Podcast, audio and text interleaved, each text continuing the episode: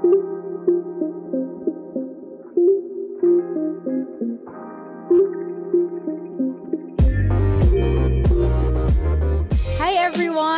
Welcome to the Wholesome Threesome. My name is Trish. Woo! Wow!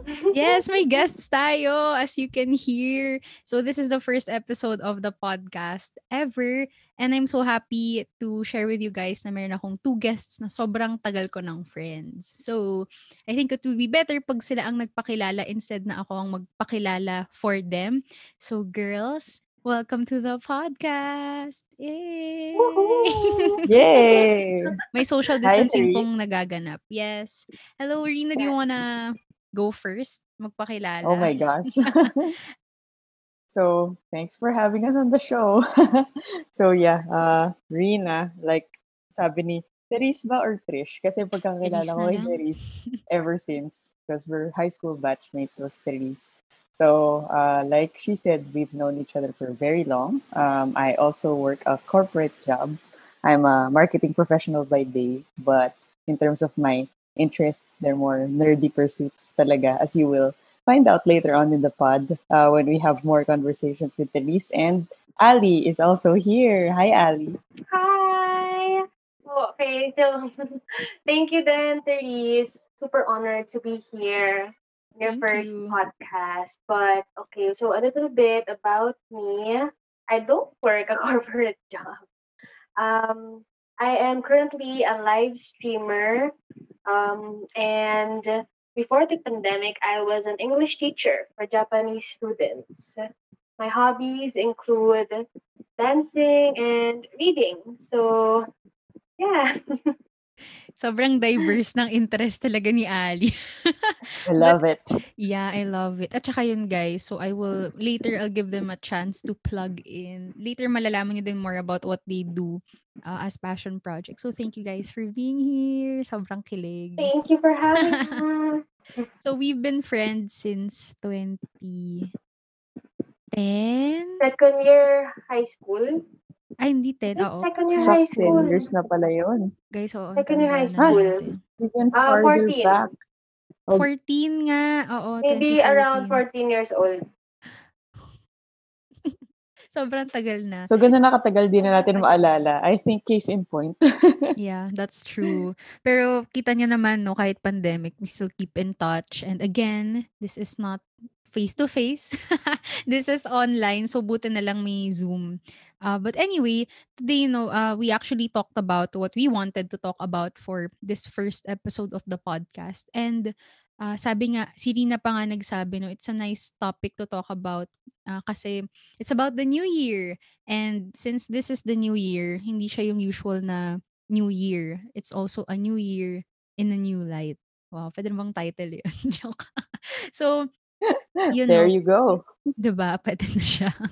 Uh, but anyway, I asked people through IG kung kamusta din yung 2020 nila and we'll also find out no, kung kamusta yung 2020 ni Rina and ni Ali.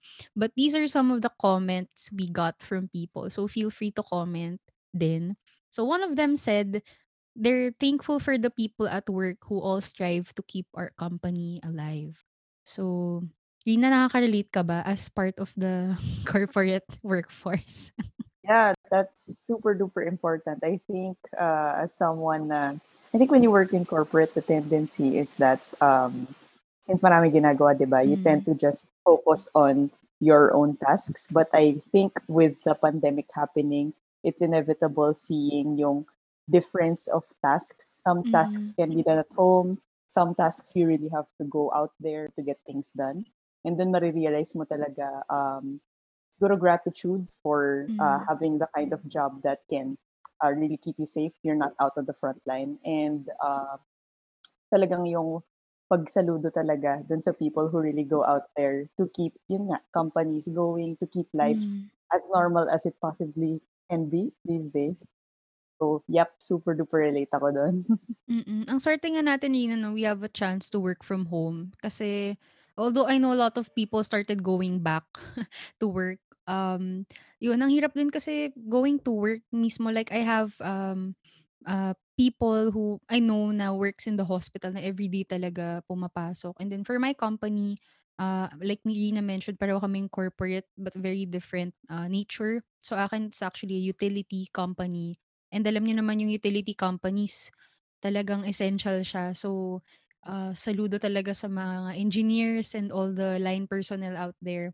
So yun, and I think uh, I think this particular friend of mine works in a smaller company, so I can just imagine um how hard it is for all the others. So yun. And then another comment, ito, Yeah. super relatable. Sleep. So I I know it sounds privileged, but with relaxed working hours, I got my 8 hours every day. Kayo ba? More than 8 hours pa nga minsan eh. More than, ano Alam ko si Ali may fixed bedtime yan eh.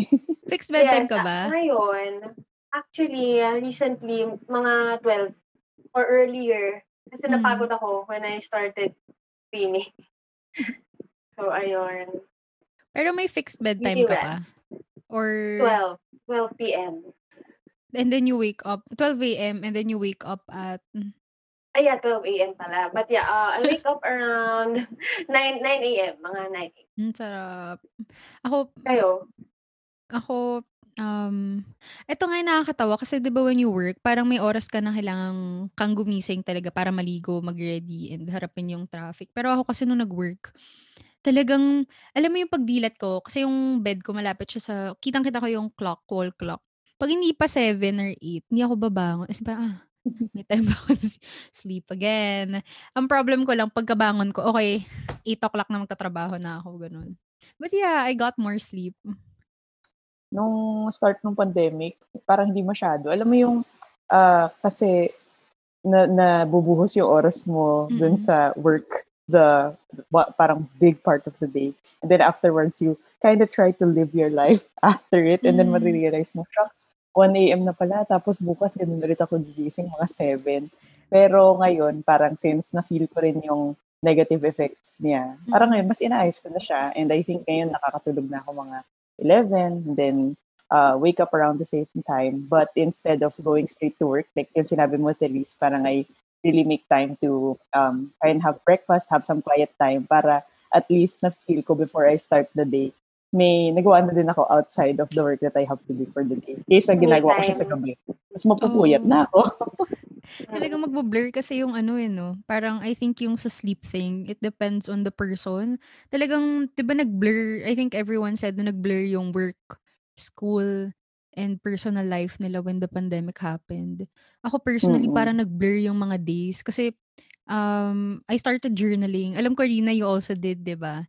Started Yeah. journaling. Tapos I got mine she recommended actually yung planner, so it's a Hobonichi. Techo ba? Techo? Yeah, Techo? Techo. Techo 5-year planner. It's a nice planner na you have it for 5 years, it's the same one. Ta's bina-backtrack ko kanina bago tayo mag-start recording. Sabi ko, "Ano ba ginawa ko the other days?" It really blurred together na parang yung mga mga big parts nung day ko talaga is ano ba kinain ko and then the other things I forgot. Sa planner Mm. ko last year, puro ano naman, kung anong pinanood ko sa Netflix. Ano nga ba maganda last this is 2020, quarantine. Yes, Buti nagamit mo pa. 2020. Oo, kasi sabi ko, "Oh my God, pinaghirapan kong uminom ng mga kung ano-anong kape, ta's di kita magagamit. Totoo. Girl, hindi ako papayag. Oh my Hindi ako God. papayag." Starbucks ba 'yan? Coffee Meron Bean? ako from Starbucks and meron din ako from Coffee Bean. Ang lala, di ba? Girl, ang lala mo. Ay, nakakatulog pa si Ali sa dami ng kape na yun. Oo nga, ang tindi mo. Yes. Sige, and then ang next natin, sige, so at least sleep. Alam natin si Ali, at least naka-sleep pa si Ali given the coffee. Pero the next one, yan, I think Rina kind of mentioned din yung grateful for work, health, and safety. And then this is a cute one. Sabi niya, yung girlfriend niya, grateful siya for his girlfriend for sticking with him throughout all the bleep in 2020. Aw, so, yes. Shout out to significant others, mga charot. Grow through hardships daw, time spent with family, and of course, friends. So, thank you din sa inyo, some of the people Yeah. who kept me sane. But how about you guys, no? How did the pandemic change your lives? Kasi iba-iba tayo ng background, iba-iba din tayo ng pinagkakaabalahan. Hmm, ikaw ba ano? Focus group, charot. Si Ali, ikaw Ali, how did it change your life? Sabi mo, ay alam ko nga you uh, were doing some teaching pa rin sa dancing, 'di ba, on the side before the pandemic started also? Actually, before the pandemic, super busy ko talaga. Like, Mm. um, around October, yeah, October 2019, I got a new job. And also, prior to that, I was in my first year of grad school. So I was also studying, I was working, and then, of course, I really allot time for my passion, which is Mm. dancing. So, talagang jam-packed yung araw ko. Even though, uh, what you call this, part-time lang ako sa work, jam-packed talaga. Kasi minsan, syempre, my, my work kasi is from 2 to 6 p.m. Mm. And then what I will do in the morning, it's either school, yeah, definitely school work because after work, that's the time I allot for dancing. So, I think yung free day ko lang um, when I have class and work lang is Friday and then Saturday allotted for masters for graduate school and Mm. then Sunday yun yung time na pwede kong i-allot for friends or family ganun. So nung nag-pandemic super parang feeling ko nawala lahat sa akin kasi you know the studios were closed and then Mm. we actually had to finish our SEM online. Even my job hanggang ngayon I I really uh, I can't go back as of now Mm. because ayun, I'm, I'm super afraid to expose my mom kasi nga I think Rina can relate sa mga Yeah. ating uh, immunocompromised family members. So, what about you guys? Shocks. Napa-backtrack nga ako dun sa life before pandemic and it really feels so long ago. So, you, I think you too, kasi, kasi nga, magkabarkada tayo. Uh, in 2019, uh, I really had this like hashtag, this theme for the year, which was trying a lot of new things. Mm. And um, if The anyone's listening, Yeah. yeah, if anyone is listening on this pod and knows me personally, um, yun yung talaga yung year na, ayun nga, parang I just decided to dye my hair blonde. I uh, moved out. I started learning a new language. Uh, a lot of those things. Kasi parang uh, the realization nung year naman na yun is there are a lot of changes that happen in life. Um, may as well go with it rather than resist it. So yung nangyari, uh, from this, uh, from last year, yung 2020, um, one of the things that I also did was to change jobs. And I was at my new job for maybe a month when suddenly, ayan, nag-lockdown na. Tapos suddenly the world as I knew it uh, before was no longer there. Uh, and it was hard to accept, I think, pero very subconscious yun na hindi ko siya ina-accept at first. As in, pa- pa- parang yung sabi ko kanina na pinupuyat ko yung sarili ko kasi um, trying to get a sense of the old life back before the pandemic. Uh, Tapos parang kasi lahat ng mga new things na tinry ko, biglang walang follow through eh. So, I guess yun yung nagbago talaga na from feeling like the world was so wide, there were so many possibilities. Suddenly, you're shut inside and everything. Pero I think as we'll, as we'll talk about later on then, parang it comes with a fresh set of realizations and uh, yun, parang ganun talaga yung effect niya. It was a really downer for most of us, I, I, I'm sure. But um, after that, I think uh, you kind of just learn to live with it on the one hand and also grow through it as well, as best as you can. Ako, tama ka nga tama nga kayo 'no, parang ngayon lang din ako medyo napaisip what changes happened. I I I actually, I know we talked about this before the podcast na we wanted to do a recap of 2020 and how it you know, how the life changed. of them. Oo, the highlights and how it changed yung lives natin. Pero for me, um, you guys know ako I started a new job kasi it's start of the year, 2020. So for me, ah, yun nga din, tama si Rina, it's, uh, something na new new things. Nakaka-relate din siya dun sa new job. Um, pero ano, eh, uh, feeling ko at that time, I was also trying to get this new pace of life na iba na yung work location ko, iba na yung, um, nature nung job ko. And then siguro just a few months kasi I started January in that new company. Just a few months after, biglang poof, pandemic na. So I literally spent more time at home working than I did in the actual office. So for me naman, I think the challenge was people. Um, ako kasi mix of introverted, extroverted, ano ako, but I love being with uh, Same. people, no? Yeah, relate. Mhm. Pero ang hirap, lalo na if ano, sa workplace, parang you don't have that many people to 'di naman rant, pero parang who can relate to you about what's happening, wala ka din masyadong matanungan. And then parang for me ang constant ano ko kasi kasama yung after work, um, nagkikita kami nung boyfriend ko. Parang, ha susunduin niya ako from wherever I commute to whatever point, kasi medyo malayo sa bahay yung workplace and then, um, uwi. Then the usual chill lang, ganyan. And then even that, ah, nagbago, ah, and even the friendships na nakikita ko na parang weekends pareho ni Ali. So, I think that was, ah, something na naging adjustment pero I'm lucky enough na my whole family is at home. So, Yep. ang mas naging adjustment for me was yung now I had the time to do quote unquote, "the things I've pushed aside" kasi wala akong time. So for me, siguro yun yung pag-uusapan ko pa more later, yung what what happened talaga. Kasi the back of my mind, I had so many things I wanted to do na, ah, I would do this if I had time and then I finally had time ta's hindi ko siya, alam mo yun? Nagawa. Nagawa, some of them, yun. So anyway, yun. So those are some of the challenges or changes from the year. Pero yun, how did we deal with it?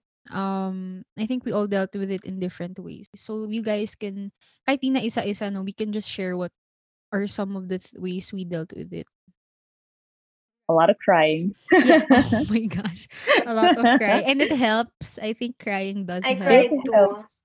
It helps. I think, um, I think, we- uh, well, you guys can can also share, no? Pero I think it was coming more from not hindi hindi mo naman ma-piece together din minsan kung bakit ba't ba ganito yung nararamdaman ko? But you have Mm. to remind yourself na you're really in the middle of a historical event, which is a pandemic, and it's something you've Mm. never encountered before. So definitely may mga instances talaga na at least last year parang gano'n gano'n ko siya dinadaan na, "Shocks, there's so much going on in my head." Uh, the best way to let it out is not to try and explain, not to Mm. try and put a finger on it exactly, but more of, ito, release lang talaga siya. And, Mm. um, that was how I dealt with it din. Thankfully ngayon, um, 'cause I was, uh, I was fortunate enough to get to seek help and really put my thoughts together about it and now have, uh, healthier coping mechanisms. But honestly 'pag tinatanong ng mga tao yung, "Oh, paano ka nagde-deal?" Parang, "Oo, naiiyak mo na talaga." And there's no shame in that. True. Ang True. dami ngang ano, eh, ang Things are daming valid. Yes, everything yung every feeling is valid. Lalo ngayong pandemic 'no, parang, um, you feel things hindi mo na-feel before. I mean, parang mare-realize mo Mm. yung mga so many things about yourself na, alam mo yun, all those demons you have to face. Yeah, a lot Tsaka of on a lighter note, yung mga yung mga feelings na kunyari ako hindi naman talaga ako palalabas na tao, Mm. pero alam mo yung mami-miss mo yung having the option to go out. Yung kunyari dati, "Ay, party na naman, sige kayo-kayo na lang diyan, go lang." Pero ngayon na wala man lang yung gano'ng option, parang this is such a different kind of life from what I'm used to. Cabin fever nga talaga 'no. Feeling ko, alam mo yun, parang PBB house, but this is like your life now. Pero walang ₱1,000,000 na prize. Totoo. Mm. If And every day only. is a challenge, chad. Oo. Um, ako naman, how did I cope din? Um, feeling ko a lot of distractions. Parang there are days na kasi for me para 'tong naging endless summer. 'Di ba 'pag summer nung high school, it's either you go out with friends or you do whatever thing para lang ma may pagkaabalahan ka. So for me, it was Animal Crossing, start of the year, Yes. and then naging books, and then naging Netflix. This is the first year na ang dami kong napanood na K-drama. Hindi ako fan, but I watched a lot. Yun, I think that really helps too. Mm. What else did you guys do? Ako, nung unang nag-lockdown, nag-cope ako by doing workouts. Ngayon tamad na tamad na ako, Hmm. friends, kasi parang naisip ko, "This is your life now, girl. So, kahit anong araw mo gusto mag-workout, go lang," 'di ba? Pero before talaga, like almost every day or every other day, ganyan, Chloe Ting, gano'n. Tapos tapos ito na, oh my God, yung crying times ko minsan na nangyari siya after workout. Like parang siyempre kasi a ako, ah, personally, hindi talaga ako ma-gym na tao. Oh my God, dance yun yung pinaka-exercise ko, like all in one na siya, 'di ba, gano'n. So parang ako, oh my God, like ayun, sobrang laking adjustment din na ayun nga, from being so busy and then suddenly, you have so much free time na siguro first few days or weeks, it was you know, it was really good. It was fun. Parang iba ko pang friends who were still working, parang inggit pa ganyan na parang imagine you have an endless amount of time na alam mong pwede kang maging, you know, you can be productive. You could have been productive, but you know, it's not like anybody wanted the pandemic to happen. And like the both of you said, you have all these feelings of, I don't know, sometimes I felt like, tatapos pa ba to? You Hmm. know, ganon. Tsaka interesting yung sinabi mo, Ali, about yung being productive. Kasi parang I think pre-pandemic, yun yung, yun yung laging sinasabi. Yun, yun yung laging thought in our head na how can you make the most of this day? Tama. How can you be productive with the time that you have? Because, you know, you're you're an adult now or something. Pero uh, eventually, marirealize mo rin na since it's an extraordinary time, some days parang kahit kahit ma-make through mo lang yung day, kahit mag-survive ka lang for the day, that's It's an already achievement. enough. Yeah, Mm. oo. So, Yes. I think it also challenged that mindset that we as young adults also have na everyday dapat the best ka, everyday dapat sobrang Mm. productive mo. Mm-mm. So, yun, parang I think that's also something that changed for all of us. Siguro another thought I had was, who am I? Like without my work, Oh, yeah. without my, Yeah. you know, without my hobbies, without my passion. Like, who am I if I'm not a student? Ganyan, like, ayun. Siyempre, mapa- Mm-mm. mapaponder ka talaga sa mga ganong thoughts. Kasi parang na-strip ka sa identity mo. Eh. Like, Rina, di naman palalabas. But see, even you, you miss hanging out Mm-mm. with people. Human interaction is another thing na I really miss. Especially during the earlier parts of the lockdown when they were Yeah. stricter. Oo. Oo. And parang I think as sa barkada, yung mga ganitong conversations, we used to have it when we go out, when we meet up for Mm-mm, dinner. Mm-mm. Tapos, uh, I remember pag ganun, nasa restaurant tayo, super ingay. Tapos we'd, we'd all Papalayasin forget na, tayo. wow, Oo. naka two, naka three hours na pala. So, so tama, yung human interaction. I mean, these are still nice, but that's also something I'm super looking forward to after all of this is done. Mm-mm. Even basic things like hugging. Nung um, one time, I bumped into Therese Ay. in a mall. Um, Oo. and then, accidentally, I pulled her a little closer when we were taking a picture. So parang, it's things like those that I, I miss na, you know, before you can hug your friend without worrying. Mm-mm. Na, Oo. oh, mm-mm. Ang hirap din no if your love language is uh, physical touch. Mm. Parang Mm. I Yes, think shout out sa tayo- mga quality time, Yeah, physical quality quality touch. time time ako. din. Ako Love din. languages.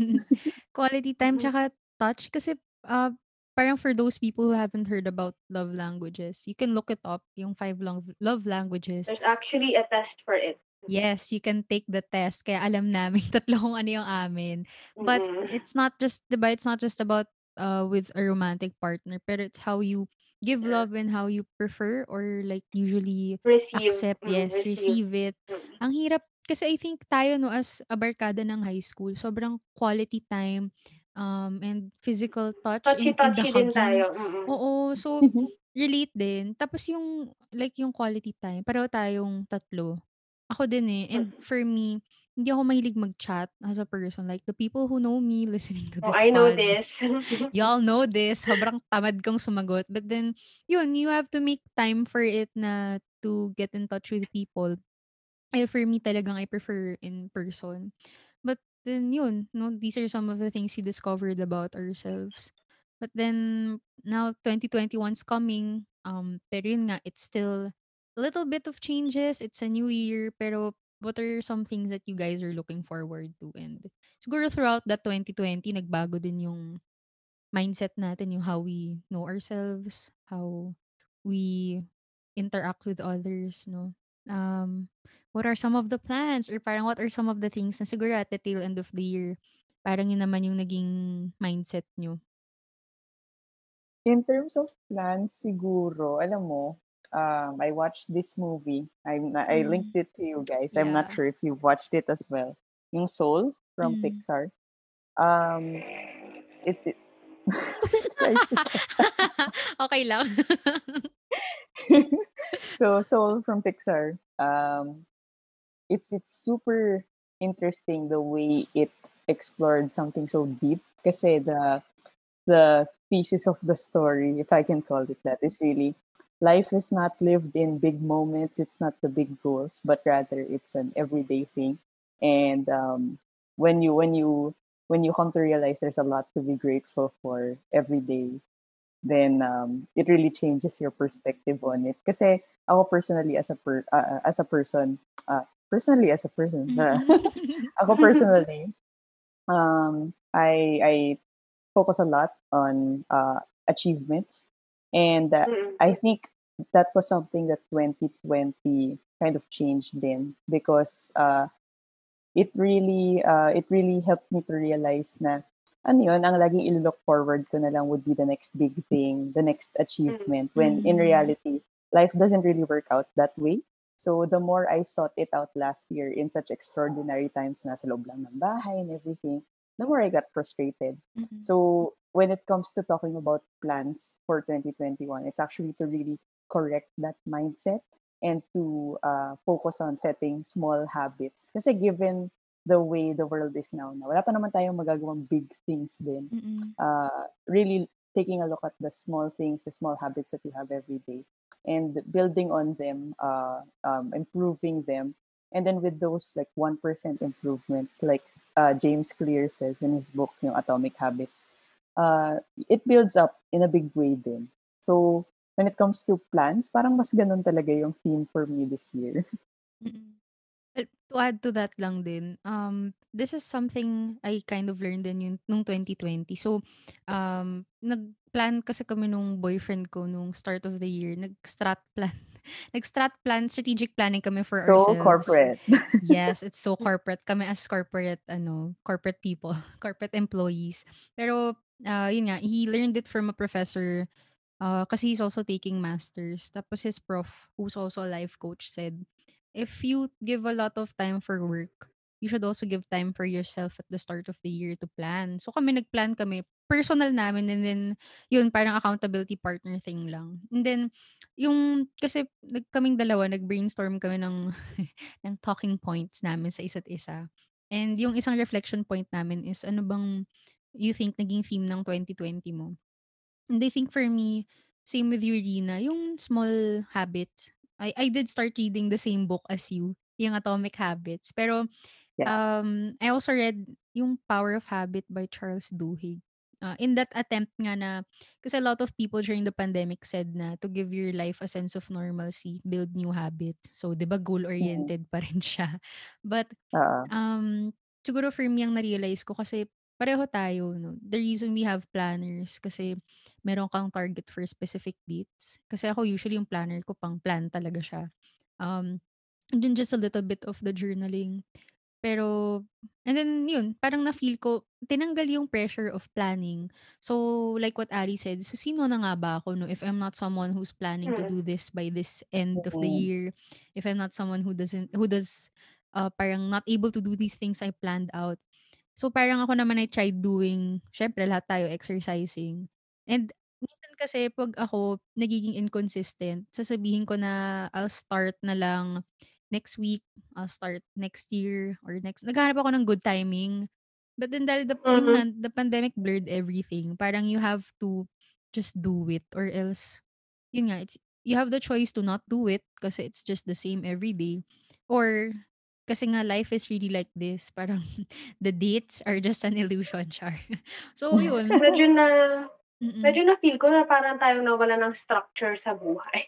Tama, I think no? the three of us, uh, I'm I'm coming from how Ali. Ali, di ba parang may schedule ka talaga for the day, given what you were saying kanina na jam-packed yung mga Yes. days mo, di ba, Mm, pre-pandemic. yes. Mm. Feeling ko structure is a really important thing for the three of us in how Yes. si Therese, she really uses her planner for planning, not so much journaling. Mm. Mm. So, I think that was the major blow to the three of us talaga with the Even pandemic. Rina, 'di ba? Like trying to balance work-life work-life balance personal. biglang poof. Oo, dun sa MBTI, naalala ko lang din, you know how there's, uh, the last one is, um, ano to, um, perceiving and judging, tama Mm, ba? mm. Psychology majors. Yeah, tama. Oo, and then judging uh, says more about how you, um, how you really value yung structure of every day. Yung sa akin kasi doon parang 95% siya. so imagine the mindset shift talaga that had to happen. The adjustment. Mm-mm. Mm. Pero it's a good ano no, it's a good mindset na parang by the end of the year. Siguro um I'm I'm happy na lahat tayo ganun yung naging um conclusion from all of it na you, you don't you don't have to start big or you have to aim for big things. So oo, agree din na for 2021 yung small changes Uh, I'm not sure if it's also from James Clear kasi someone from IG just shared it. Pero when you um, set goals daw, think big. But then when you think progress, you should think small. So, Mm, quote Baby Yeah. unquote steps. quote. Baby steps is ganda. progress. Yes. Hashtag wholesome trees, no? Yeah. Let's go. For, ano pa for bang, me, aside Mhm. from the, ay, sige, go, Therese. hindi, go lang. Ikaw din tatanong. Ito tayo eh. Sobrang wholesome namin. Uh, Nag, ano, yes, ikaw na. giving Take, and all. yeah, ikaw na. Thanks, friend. Thanks, gigs. But actually, I, I just wanted to add na aside from the small habits, you know, to help you get to your big goals, uh, something na I learned from 2020 or what that year has taught me is to be more open to opportunities, even seemingly parang things na you wouldn't think you could do or you would do.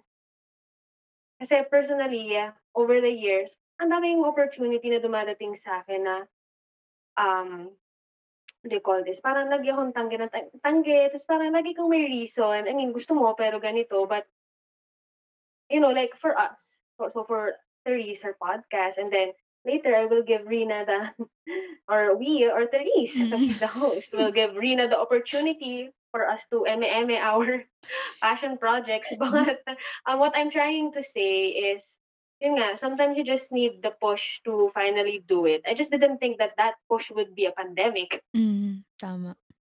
Dami nga Pretty daw naging push. oh, ang dami nga daw naging pandemic. I mean, people called it pandemic babies. Parang I heard another podcast call it her pandemic Mm. baby. So this Pandemic is baby. yeah, this is Mm. my pandemic baby. um Yes. Pero you know, since Ali already uh, mentioned it, ikaw ba Ali, ano ba tong sinasabi mong opportunity? And um how did you get into it?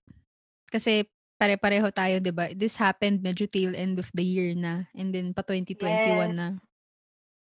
So, uh, parang one day lang, my talent manager, my current talent manager, because at that time she wasn't yet, she messaged me on Facebook Messenger asking lang if I was willing to stream and yada yada, ganun. So at first I was telling my mom and my fiance and I was like, alam niyo parang ang hirap niya, parang ang daming gagawin, ang daming steps, ang hassle, hindi na lang. Mm. And then I don't know, parang in-encourage din kasi nila ako. They're, both of them are very supportive. So, sabi nila, try mo lang, ganyan, ganyan. And then I thought to myself, alam mo, wala din naman akong ginagawa sa bahay. It's not like, I also felt kasi like I have nothing to look forward to anymore. So I was like, you know, I'll just try this and see how it works. So, ayun. Plug mo na, charot. Na-plug ko na. Okay. I-plug mo na. Okay, time, Hindi, para ma-share, for those who don't know what uh, streaming is, kasi actually, on, honestly, Ali, bago mo siya i-share sa akin, I had no idea. Mm-mm. I mean, a bit of Mm-mm. an idea, pero I didn't know na ganun pala siya. Yun. So, what is streaming? streaming, actually for me ha, para ka lang YouTuber. But instead of pre-recording, it's live and you can't edit out um, what you say or what you do because people see you in real time. So Mm. that's just that's just the difference for me. Uh, which is favorable also because I'm a mountain goat and I don't know how to use editing apps. So it's very convenient for me, ano? Like, uh, I remember earlier, uh, I mean, earlier of the year 2020, I was asking God, please, please give me a job Mm-mm. because uh, uh, for some reason, I don't know why, napansin ko about myself is I sort of base my worth sa trabaho ko. Yes, ang funny, no? Mm. It's not uh, my passion, not dancing. It's not even me as like a student, like yung graduating and stuff. Or maybe because uh, compared to you guys or our other friends, you have more uh, stable jobs.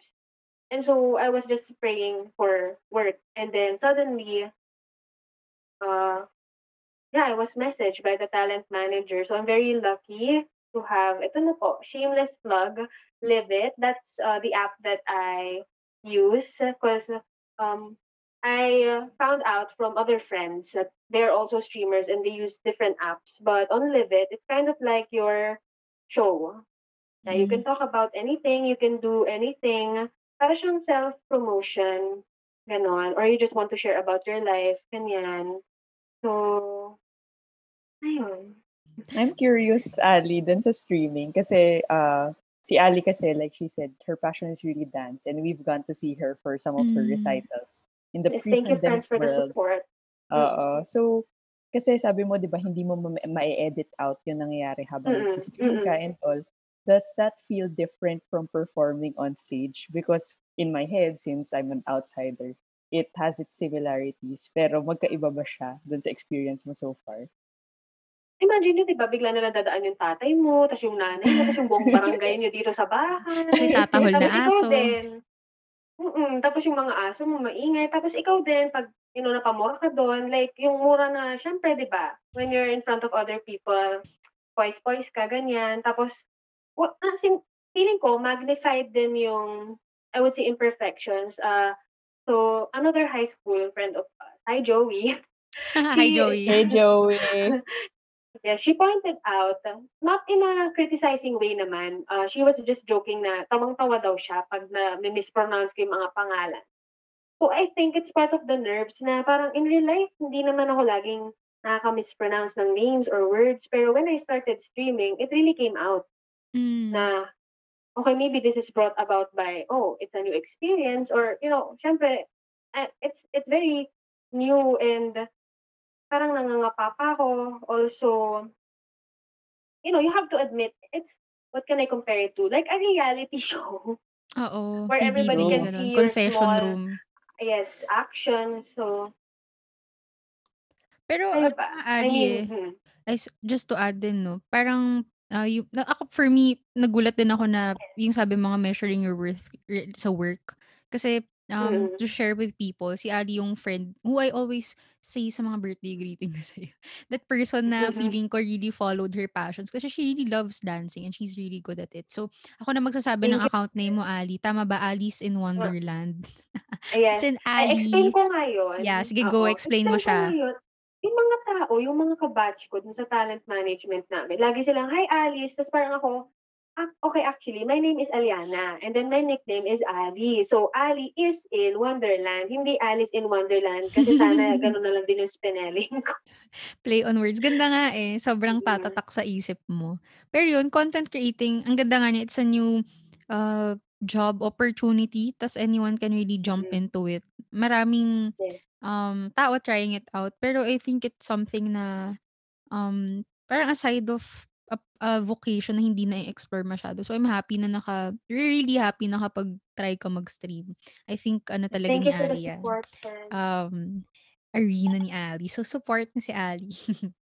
Yun. So ikaw Thank ba, you, Rina? girl. How about you? Meron din siyang um, passion Passion project. project. Yeah. Pandemic baby. Recently Yes. born. Oo. I think dun sa passion project, so if Ali, it's it's more of, well, actually for both Therese and for Ali, it's more of this, uh, ano ba yung term? Presentation? Mm. Uh, Parang Sort of Parang public, more- presenting ano. yourself Oo. to the Oo. outside world. Hi, hello, Yes. ganon. Mm-mm. Oo, parang sa akin, uh, so just a little background on me. No? I mentioned earlier, I'm a marketing professional. And the reason why that is, is um, I think growing up or throughout high school, alam to ni na uh, Therese tsaka ni Ali, I've always had uh, this inclination towards um, design. And Mhm. uh, I wa- I guess in college I wanted something that was um, that had that. So actually, uh, at the start I was a fine arts major before I shifted into uh, management and marketing. Uh, I wanted something kasi that would still retain that side, may design, may creativity, as well as something more analytical. Pero I think in the past few years, uh, given that I've been working in corporate for magpa five years na this year, oh my gosh. Ah, oh my gosh. uh, oo, parang I think there was a real skew towards that analytical side, you know, the number crunching and the the business management side na hindi ko namalayan na yung ah, side na yun ng sarili ko na ah, may interest talaga in design and art was uh, really left out. Hindi ko siya hindi ko siya napansin for a very long time. And going back to what Ali said earlier na uh, amidst this pandemic, habang nasa bahay, mapapa-question ka talaga, sino ba ako talaga? Parang who am I outside of my work, etc. I think that was a realization that um, that uh, rang even stronger uh, while I was uh, in lockdown. And just like Mhm. Ali, uh, I, I I I can't remember the date anymore. Um, it wasn't parang yung sinabi ko kanina, it wasn't a big moment Mhm. that uh, that transpired, but more of naisip ko lang one day since naayos nitong laptop ko, may creative suite na ako. Uh, got it on Adobe at a discount. so, nag-promote Thanks, pala, pero Adobe. hindi ako yung Let's go. pinromote. Let's go, Adobe. Since I have the creative suite already, may as well um, start on that. I, I wasn't doing anything because I was on um, holiday vacation. So, nag-create lang ako for the first time in years, literally, ng, um, ng something on Illustrator. And then I decided to create an Instagram account. So it's called Rina Art Tabyar. And the play on words is uh, uh, there is that uh, yung word na art is actually Mhm. part of my name. So, oo. Sobrang feeling ko binobola ko yung sarili ko nun. Pero parang sabi ko, how could I have forgotten something that was so inherently me? And yun, parang from there, uh, it just um, made it more real that this is something that I want to make time for again. Mm-mm. Uh, it's not something that has to be lucrative. I don't have to make money out of it. yes. But I felt in the moments na, I think for three straight days, naglalaro lang talaga ako sa Illustrator. Kasi Photoshop ginagamit ko dati, ngayon lang ako nag-Illustrator. Wala, parang na-feel ko ulit yung, uh, yung joy na yun, I guess, of creating something and being able to say na, this is mine. And um, that's really all that matters at the end of the day, I realized na being able to create something. So yeah, that's me on Instagram right now. Still learning Illustrator, but definitely enjoying what I have so far. Aw, nakakat I'm so proud of you guys. Sobrang internal kilig talaga. Like, Same. laki ng ngiti ko for those who can't see us. Um, Kasi dati um, plans lang guys, and now we're actually doing it. So, Uh, yeah, and it had to take, parang, for small wins. yeah, and it, it, ano no, parang bigla lang talaga siya mangyayari. Parang sometimes, um, it's either you've planned it, or parang, alam mo yun, yung nagkakaroon lang at ng tipping point at some point na. Mm-mm. oh, parang, okay, kailangan ko na siyang gawin. Or, Mm-mm. um, yun, like, kunyari, kay Rina, alam ko you told us before na this was the time na naayos na yung laptop mo na Mm-mm. which had a lot of the old things that you created in the past. So it's so nice to hear that you guys are going back din dun sa passions nyo. Um, and then we're excited and I'm sure the guests uh, or the audience is also excited to look you guys up. So support support the friends with passions. Um, and yun, same naman, uh, this podcast is also a pandemic baby. So kayo yung mga ninang nito. yung ninang ng podcast na to. It is Our an honor. godchild. Thank yes, you. Our. Our first ano, babies. And uh, same with you guys. Ako naman this started as um biglaan lang din. So actually got a mic for this. And minsan kasi parang nagkakaroon din ng times na for example, I wanna um learn X thing. I, I go for a class na formal or parang eto I wanted to start a podcast. I got a mic. And then there was just this day na I made an account dun sa podcast host ko which is Anchor. And then, no, kwento ko sa inyo to, parang I accidentally click distribute. And if you distribute nang ka gumawa ng episode, you can like fail yung screening nila. So parang, okay, what the heck. And then here we are right Parang now, ano, no? episode 1. Yeah. yeah. Nito, Therese, para kang na-estopel. Okay, o- I only know about this law term because a friend of mine, she actually took the bar. But she Mm. doesn't have any plans to become a lawyer. But she took the bar and she passed. So she was sharing Oh. with me, estopel means, okay, for example, with, with Therese, right? So even though she wasn't planning on having her first podcast yet, because she accidentally hit a button na um, ang nangyari is um, parang siyang nag-domino effect no na because because of that is na-create na siya. So, yun yun. That, that's what estupel means.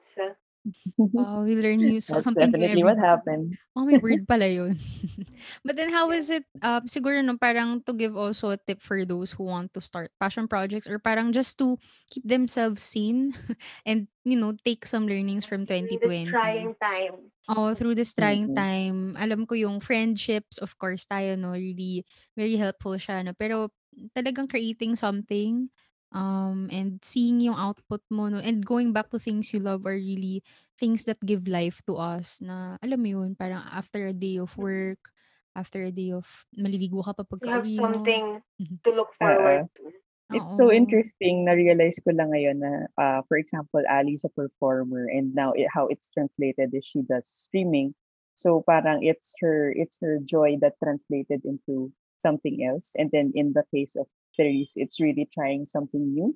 Uh, par uh, and then for me, for example, um, the last time I really did creative projects, uh, involving graphic design was siguro college, gano'n. Then prior to that, um, Mm. being head artist, uh, head layout artist dun sa school High paper school. natin dati. Mm. Oo. And then so parang there's one person whose uh, whose joy translated into a different platform.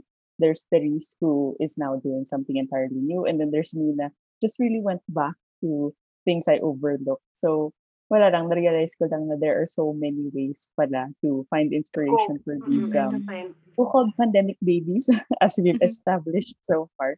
So parang yun, yun yung starting point na naisip ko for the audience members here. If there's an idea in your mind that you want to try, never mo try before, go do that. If Yeah, if just do um it. Mm. if may former former passion ka na hindi mo na nababalikan, just try it out little by little. Or kung constrained ka ngayon, like performing, for example, there are so many ways that uh, have uh, have come up recently because of the pandemic. So try out those things also.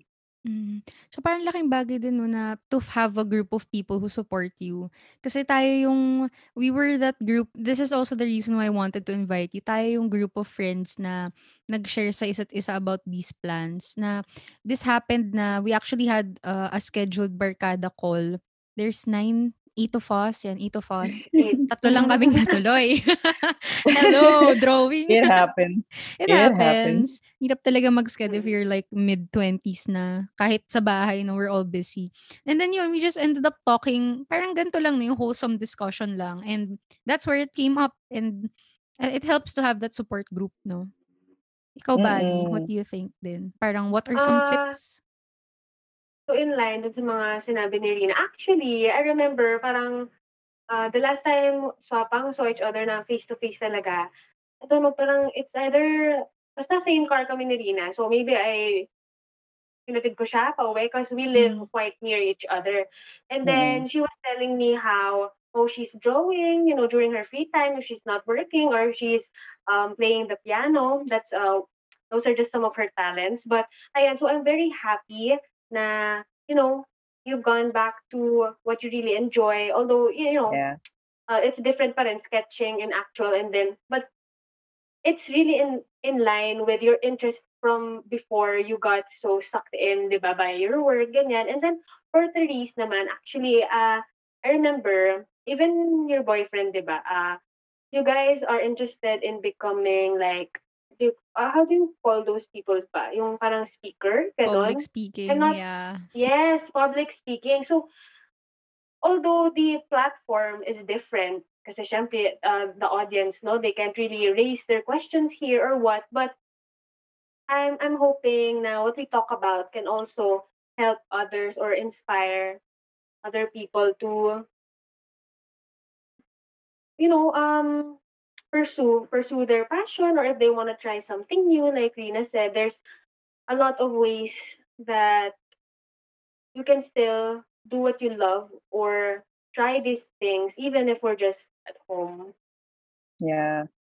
Mm. I also parang to add to that 'no, parang I hope din people don't think of it na, oh, sila nakapag I mean kasi ako siguro before starting parang being at home then you end up comparing yourself more to people on social media. I mean, as much as conscious ka na social media can eat you up kapag bored ka and then you just keep scrolling. Pero talagang totoo siya, eh, yung Mm. parang um, I think that adds to the pressure na some people are at home but they've started this and that. And then ako, again, the comparing, I think that's one of my resolutions this year talaga to lessen the comparisons kasi it really eats you up eh. Um, and you're happy for people pero at the same time, parang there's always that sense na, okay, what have I been doing? Parang one year na yung, literally magwa one year na yung pandemic, what have I Mm. been doing? Pero parang it's not, um, parang saying na small success is significant already is not a way to just comfort yourself. Pero totoo siya eh, no? Parang just the fact na nag-survive tayo or we're trying to start Mm. something, it's really something great in itself. Yeah. Mm. Yes. Super agree. And I can relate to Therese actually because even though you are happy for other people's ano no, achievements, parang you can't help but to sometimes compare to yourselves. Like, how are you doing? Because so and so was, again, with the word productive. And, you know, parang it makes you kind of feel like, oh, dapat ganito din ako. Or, you know, I should be doing something na parang, you know, in the Philippines kasi diba parang, uh, let's say, doctors and lawyers are given more, parang that job title is more Parang honorable mas prestigious siya here. na role din, Yes. oo. Here. But then you also have to remember that other jobs are equally important. uh, You know, we Mm. wouldn't be functioning without so and so. Like, for example, our taxi drivers. How can you, I mean, di ba? They play a big part, right? Mm. So, ayun, maybe ganun din yung realization ko. Totoo. That's really, um, parang taking a step back, no? Mm. Mm. Ang naalala ko na quote dun sa mga na-mention niyo na, uh, yes, definitely with social media and everything, there's a tendency to compare. On the one hand, um, parang it's helpful to realize na what we see on social media is usually just people's highlight reels. Like the beha- the behind the scenes is something that we Mm. don't really get to witness, but then when you understand the stories pala that uh, that that go on behind them, then that's a different realization altogether. And then the other thing is, um, nakuha ko to from a friend at work eh. Sinabi niya na, isipin mo, may 7 billion people on planet Earth. And then we're all trying to follow that same path set up for everyone. And that just doesn't make sense kasi if everyone's lives, out those 7 billion lives just followed all the same path, then that's either like a grabe yung grabe yung statistic naman na, na yun na 100% followed through on that path. Mm. So I think that's something Mm. na na-share sa akin na when I realized, oh, nga pala, no, there's really no one way of doing it. But then the things that you get to do every day nga naman, like uh, whether it's these small habits or these passion projects, that's the own path you're carving out. And that's something I think uh, great in and of itself. Yun, napaka this is this is why I love this group of ano friends. Wow. Talagang um I think this is exactly what the wholesome threesome wants to uh, show people no and yun nga parang this is not um it- it's something that we post edit just to fix audio pero parang similar siguro dun sa live streaming um parang this is something more raw and yun nga like yung sabi ni ng highlight reel um I hope people feel like they're also part of the conversation so if you also have um, other topics that we would like to talk about in the podcast you can let us know Mm-mm. go go lang Ali sorry, sorry. I was just gonna add Mm-mm. what Dina said. Mm-mm. Actually, na parang, you know what? I lost my trail of thought, but na I'm really lost. Kaya mo yun, girl. Normal It's yan. okay. Ganyan din ako. sige, go to Reese. Tapos pag naalala ko, sabang-sabog. okay lang. Na yun, pero yun lang. Parang, ah, it's Oh just wait, nice. I remembered. I'm so, Sige, go. I remembered. go. Go, girl. Sorry, Therese, pero here, ito na talaga. I just, I just remembered, I watched a video on Facebook about learning, like, how fish can climb a tree. So, in line with what Rina said, it's pretty pointless if everyone had, you know, imagine every one of us had one goal. Then it would turn into a competition. You know, you wouldn't just be comparing yourself kasi you have this one goal eh. Lahat kayo kailangan ma-achieve to. I think um, when from when we were very young up to college is, you know, syempre, the focus would be academics. But then after college, everyone can just be doing things at their own pace. Yeah. Ayun, that's the beauty of life. Oo. Mm. That's a Parang liberating thought. That's Sobra. true. Parang at some point nga yung adulting, 'di ba? For me siguro when I started adulting, wow, may point of time ba yun? Pero ano eh, parang sa school kasi everything so regimented na ganitong oras magre-recess ka, ganitong oras magla-lunch. Mm, Pero mm, literally mm. on the same path na sabay-sabay tayong gagamit ng ballpen pagdating ng grade 4, Mm. sabay-sabay Yeah. tayong ganyan. But then um if siguro if you keep comparing it becomes frustrating na you have that own path to carve.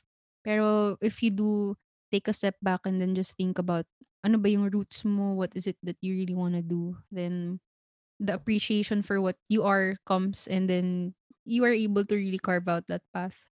Ang hirap din kasi Yeah. kapag ano, ang hirap talaga if you always um think about the things you don't do, can't do, or like what others are doing.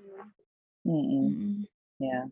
We only have realistically in in this tita age of ours, we we only really realistically have enough time to choose what to focus on. And I think uh, kapag lagi ka nagfo-focus on what somebody else is doing, what I should be at this point in time according to other people, then hindi ka talaga makaka-focus on uh, carving that that own path that you have. So sa- it, sometimes it's a hard choice to make. Sometimes it's nakaka-distract talaga maraming bagay. Pero I think it's a it's an important liberating realization to have. Mm. So siguro 'no, um, given that na meron na tayong parang kina-carve out na path for ourselves, parang what is something or what are some of the things na parang you really wanna focus on for 2021? So, parang commitment niyo sa sarili. You have this podcast to go back to Oh pagdating no. ng panahon. Not an accountability thing. Oh, pero more oo nga, eh, parang hindi naman accountability pressure sense, pero just parang, um, siguro parang to a future self, 'di ba? What are some of the things that you guys wanna parang commit to? Siguro a good way of putting it is, what will you tell Rina and Ali of 2022? Ah. Oh dear. Yeah. Are you still alive? Hopefully okay? sane pa tayo nun. You okay? Um, well, hindi. Pero uh, Congrats for surviving. that's, oo. Talagang, oo eh. I, I think seriously speaking though, um, in terms of what I'm looking forward to or my message to my to my uh, future self, it would really be around the passion project at this point in time. I, I can't help but think of it kasi in the context of something bigger, which is um, being a healthier person, you know, physically, mentally, emotionally, like holistically talaga. Kasi uh, apart from the passion projects, talagang tinatrack ko na these days kung ano yung mga kinakain ko, kung ilang oras ako natutulog, kung nakakapaglakad ba ako ng Wow. in one day, oo. Mm. Oo. Thanks to my mom for giving me a pedometer. Oh, wow. Cute. Go tita. Oo. Oo, pero ganun. Thank you, So, tita. yung yung art account is just one way of, I guess, reminding myself na, uh, yes, work is about eight to nine hours of every day, but it's not the only thing na, uh, na I have. I also have uh, friends like you guys, uh, loved ones, and even these passion projects that remind me, remind me that hey, there's a whole entire world out there uh, that you don't have to get caught up in how uh, how every day goes the way that it does. We're in this pandemic, and it's it's changed our lives altogether. But this is still a way, kumbaga, for me to remind myself na there's always those good things to uh, to hold on to, as well as good habits that I can always uh, grow into. That's the right term.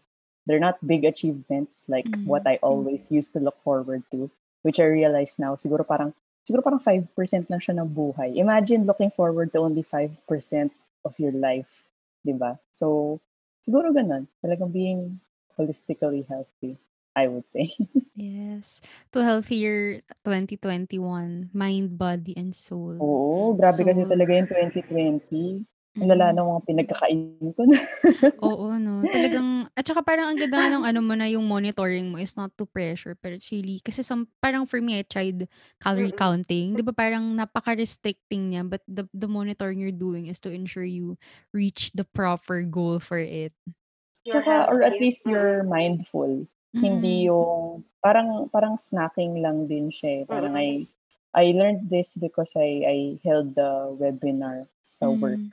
Uh, there was a nutritionist that joined us.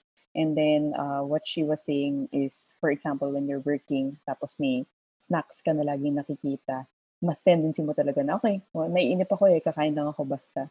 But when you're more mindful of things, whether it's snacks or the steps you take every day, the thoughts that you fill your head with, um, easier talaga, parang hindi naman easier, pero you're just more aware of things that you, things that are healthy, things that are not, things you can improve, and all that. Yeah, so parang to a mindful more mindful 2021. Yan. I will also Yes. parang ganda nun, I will take that tip to be more mindful. Ikaw naman, Ali, parang anong ano mo for your 2021 self? Siguro, my message for myself, Chas, is you cannot base your self-worth on the things that you can and cannot do. Because if that's your basis, di ba, parang, I mean, uh, let's say the simple things. What if you can't cook? So, dahil you can't cook, wala ka ng kwenta.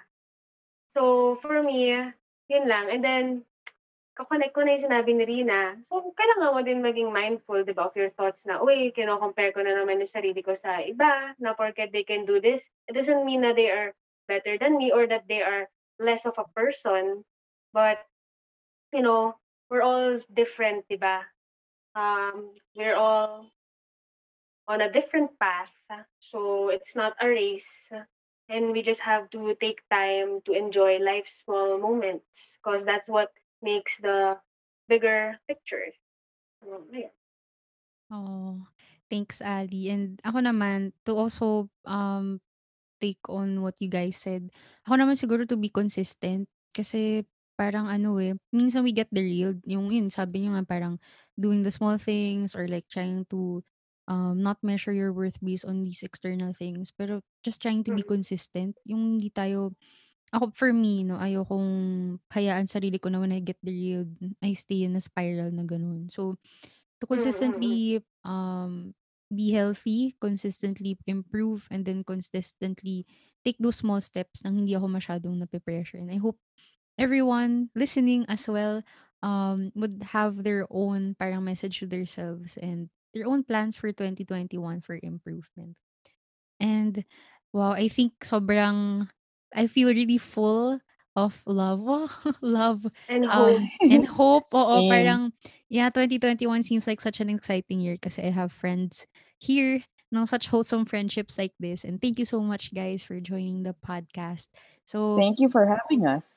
Yes, thank you, Therese, for this opportunity. I look forward to having you guys again on the podcast. Usually on Friday nights, I just watch Jeopardy, which I also enjoy. but this was this was again something entirely different, something new, and something I think ang enriching niya. Like I feel, I feel filled with Mhm. positive vibes. Me too. Parang na-excite ako for life. you yes, know. Very, I feel very inspired actually sa mga sharing nyo and everything. And it's put a different light on certain, diba, things. Yeah, right. Mm, oo. and I hope the audience, the audience members, do you call them members on the podcast? I guess. I hope they are too. yeah, we'll, we'll find the word for them in future episodes. But I hope to have you guys again for future episodes of the pod. Of course. Yes. Yes. And with that, uh, thank you everyone and good night. good night and thank you for joining us. Bye. Bye. Bye. Bye.